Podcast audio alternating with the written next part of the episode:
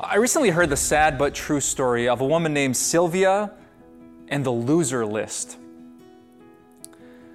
Apparently, she worked at a company that was doing big things, and her boss ran that company in a really strange way. Outside of his office were two big whiteboards where he listed the company's current winners and the company's current losers. Perform well, get the sale, create, add value, and you'd be a winner for everyone to see. But mess up, fail, lose a client, and guess where your name would end up? After years of being on his winner list, Sylvia messed something up. And when her name appeared on the other board, she couldn't function. It's weird, the world and how it works, isn't it? Like these lists of who's a winner and who's a loser who's good and who's bad, who's smart and who's not. Now, we've been speaking in these videos about comparisons, and I wanted to tell you that story because our brains sometimes do what Sylvia's boss did. Now, we try to figure out, you know, who the smart people are, the people with potential and intelligence and influence, and who the people that aren't really worth our time are. And unfortunately, there, there, are a lot of standardized tests that have a really good purpose, but our hearts can use them in very bad ways. And we can use a, a report card in grade school to figure out who's smart and who's not. We can compare GPAs and who's valedictorian and, and who's not. We can look at things like ACT or SAT scores. We can figure out by a person's vocabulary who's well spoken, who's intelligent, who can hang with us intellectually, and, and who can't. And I want to tell you if you're tempted by that, that is so dangerous for your soul. It's going to lead you to one of two places, both of which are bad pride or despair. When you're an intellectual winner, you're, going to feel proud about how hard you've worked, or how much you've studied, or the degree that you have, or the little initials behind your name.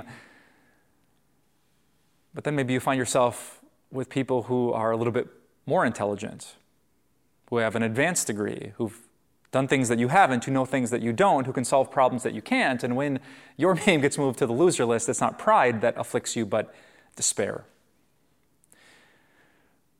So, what's the answer? Well, the answer is what the Apostle Paul talks about in 1 Corinthians chapter 1. He tells us about a God that isn't picking winners and losers. He is a God who loves the world and who, in fact, loves to pick the people on the world's loser list to be his own sons and daughters. Listen to this passage from 1 Corinthians chapter 1. Paul says, Brothers and sisters, think of what you were when you were called. Like, do you remember when God called you, when He chose you, when you first heard about His acceptance and His love in Jesus? Paul reminds them, he says, Not many of you were wise by human standards.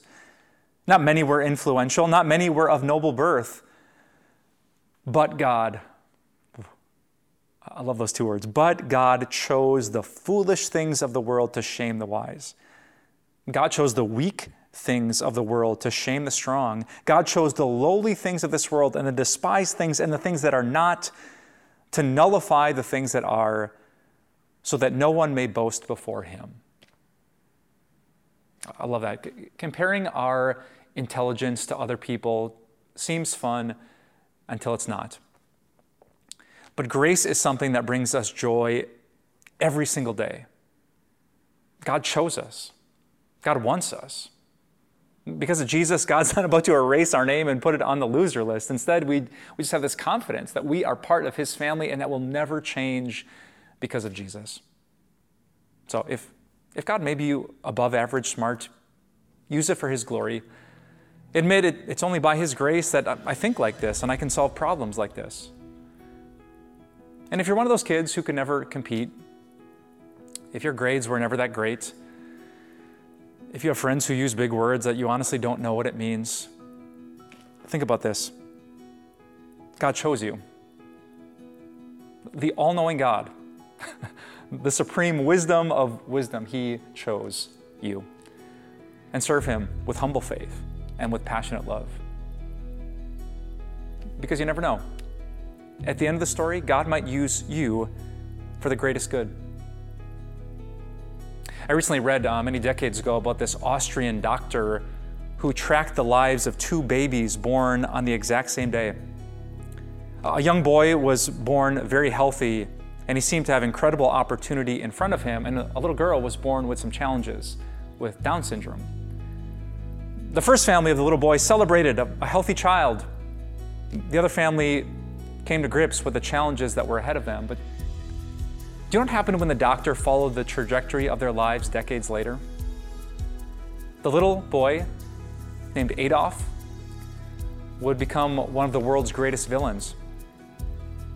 And the little girl with Down syndrome would become a beautiful example of Jesus' sacrificial love. When her own mother had a stroke, it was she who was by her side, loving her, showing compassion, and with childlike faith, giving her grace. So, enough with the intellectual comparisons. Whatever your scores, whatever your grades, God has a great plan for you. Let's pray. Heavenly Father, thank you for the gifts that you've given to us. They're different, they are unique, and that is part of your good plan. For those listening who maybe are above average on the intelligence scale, keep them humble. And for those who, who struggle to keep up with, with the standards and the tests, help them not to despair, but to believe that you are a good God who has a great plan for their life. I pray this all in Jesus' name. Amen. Hey, it's Pastor Mike. Thanks for listening today. Uh, you have made it this far into the podcast, which means you have above average tastes in podcasts. That's why I want to tell you about a brand new podcast from my friend C.L. Whiteside. Uh, actually, let me let CL tell you why listening to his podcast is absolutely worth your time. This is CL Whiteside, and you are listening to The Non Microwave Truth. Why the title, The Non Microwave Truth? When you just think about a microwave, what's the purpose of it? To speed things up, to be easy, to be convenient. But the truth, is that something that should always be sped up and be easy and convenient? Join me as we search for the non microwave truths.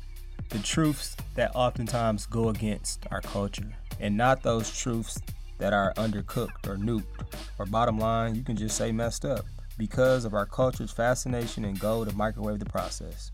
Search the non microwave truth wherever you listen to your favorite podcasts.